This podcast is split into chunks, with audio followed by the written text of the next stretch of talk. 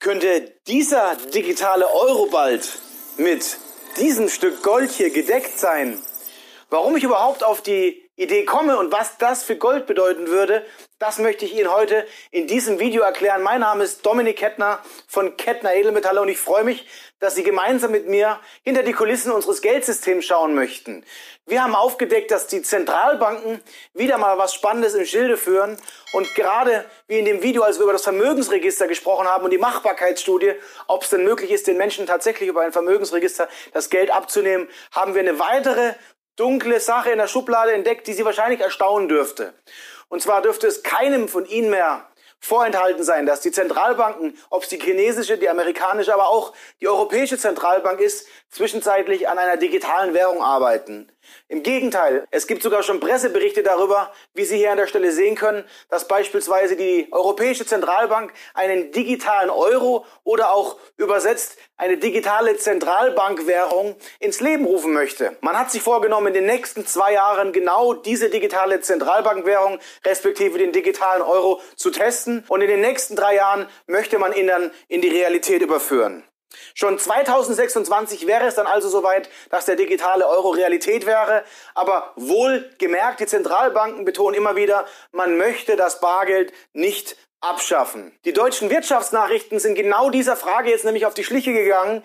Könnte eine digitale Zentralbankwährung durch Gold gedeckt sein? Und was spricht dafür? Sollten Sie also auch sehr aufmerksam die Veränderungen in unserem Finanz- und Geldsystem beobachten, dann dürfte Ihnen aufgefallen sein, dass am 28.06.2021 etwas Spannendes passiert ist. Und zwar haben die Zentralbanken Basel III als Grundlage genutzt, um Gold als physisches Gold vor allem als risikolose Anlage entsprechend zu betrachten. Was nichts anderes bedeutet, dass Goldmünzen und Goldbarren nun als Kernkapital bei den Banken betrachtet werden können. Und genau diese Aussage und diese These sorgt dafür, dass nicht nur die deutschen Wirtschaftsnachrichten, sondern auch wir heute der Frage auf die Schliche gehen, wie realistisch eine goldgedeckte digitale Zentralbankwährung dann sein kann und was das für Sie als Goldbesitzer bedeutet. Eines ist klar, sollten die Zentralbanken diese Entscheidung fällen, wäre es für Sie als Goldbesitzer wahrscheinlich die Nachricht des Jahrzehnts oder sogar des Jahrhunderts.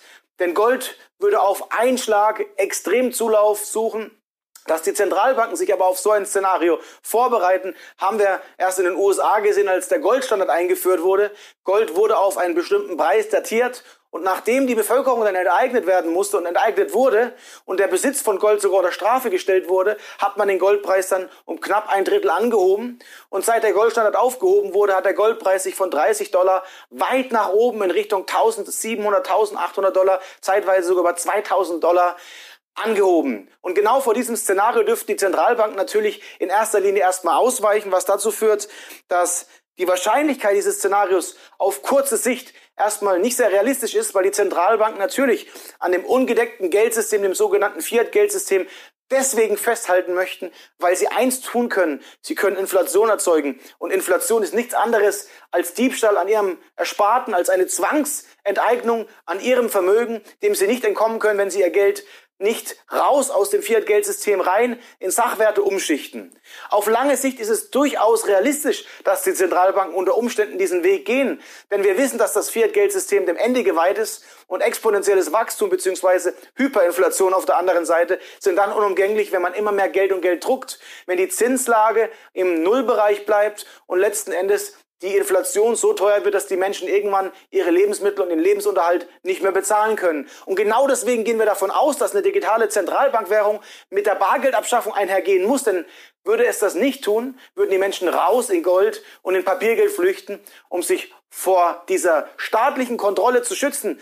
Die digitalen Zentralbankwährungen haben nämlich einen weiteren Nachteil und sie könnten, und genau das ist der Kern des Problems, sie in jedem einzelnen wirtschaftlichen Schritt verfolgen. Egal, ob sie beim Bäcker Brötchen kaufen oder vielleicht tatsächlich etwas Illegales tun, alles wäre nachvollziehbar. Natürlich würde man letzteres begrüßen, denn man möchte selbst nichts Illegales und wir erwarten auch von uns, von Ihnen, von unseren Zuschauern natürlich das Beste und gehen nicht davon aus, dass Sie jemand sind, der große Mengen Schwarzgeld hortet. Und selbst wenn es der Fall ist, dann hat unser wirtschaftliches System die letzten Jahrzehnte damit sehr gut gelebt Nun ist der Staat aber am Punkt, dass er registrieren möchte, wer wie viel Vermögen besitzt. Und genau deswegen werden die Zentralbanken immer schneller dafür Sorge tragen, dass wir einen digitalen Euro, eine digitale Zentralbankwährung sehen.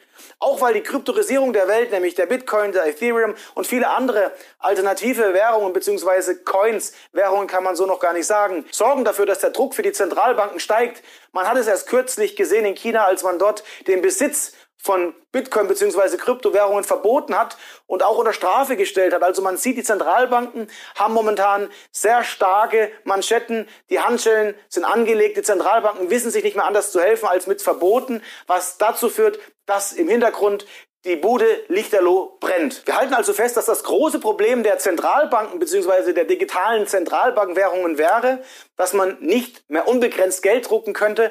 Und genau deswegen halte ich es im ersten Schritt für nicht sehr realistisch, dass Gold hinter den digitalen Zentralbankwährungen steckt, aber auf lange Sicht macht es durchaus Sinn, denn die Zentralbanken kennen die Geldgeschichte wahrscheinlich besser als jeder einzelne von uns und die Zwangsbesteuerung der Bürger durch die Inflation wäre spätestens dann unmöglich, wenn man Gold entsprechend in der digitalen Zentralbankwährung legen würde. Die Zentralbanken und die Regierungen weltweit fördern diese digitalen Zentralbankwährungen. Vergessen Sie das nicht. Und wie Sie hier in diesem Video sehen, haben wir auch darüber gesprochen, dass die Machbarkeitsstudie und das Vermögensregister bereits vor der Tür steht. Es wird bereits im Hintergrund daran gearbeitet, dass sie alle transparent und gläsern werden.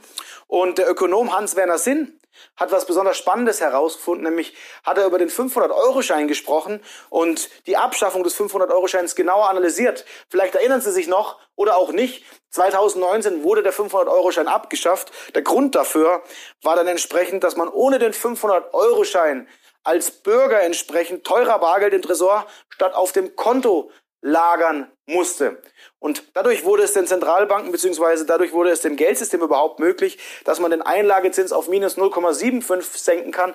Derzeit sind man auf minus 0,5 Prozent. Stellen Sie sich also mal vor, wie einfach in Zypern 2013, falls Sie sich noch erinnern, eine Enteignung gewesen wäre, wenn wir ein digitales Geldsystem gehabt hätten und da schon kein Bargeld mehr existiert hätte. Erinnern Sie sich wirklich noch? In Zypern war es nämlich, wie Sie genau in diesem Screenshot hier sehen können, damals war es nämlich so, dass 10 Prozent der Kontovermögen der Sparer einfach abgezwackt wurden. Und genau das könnte man beim digitalen Zentralbankgeld tun, wenn die Menschen alles den Zentralbanken anvertrauen würden und kein Bargeld mehr existieren würde. Und genau und nicht nur deshalb sehe ich physisches Gold und Silber als den optimalen Schutz gegen die derartige Entwicklung des Geldsystems und gegen die Zentralisierung unseres Geldsystems und gegen die digitalen Zentralbankwährungen wie beispielsweise einen digitalen Euro.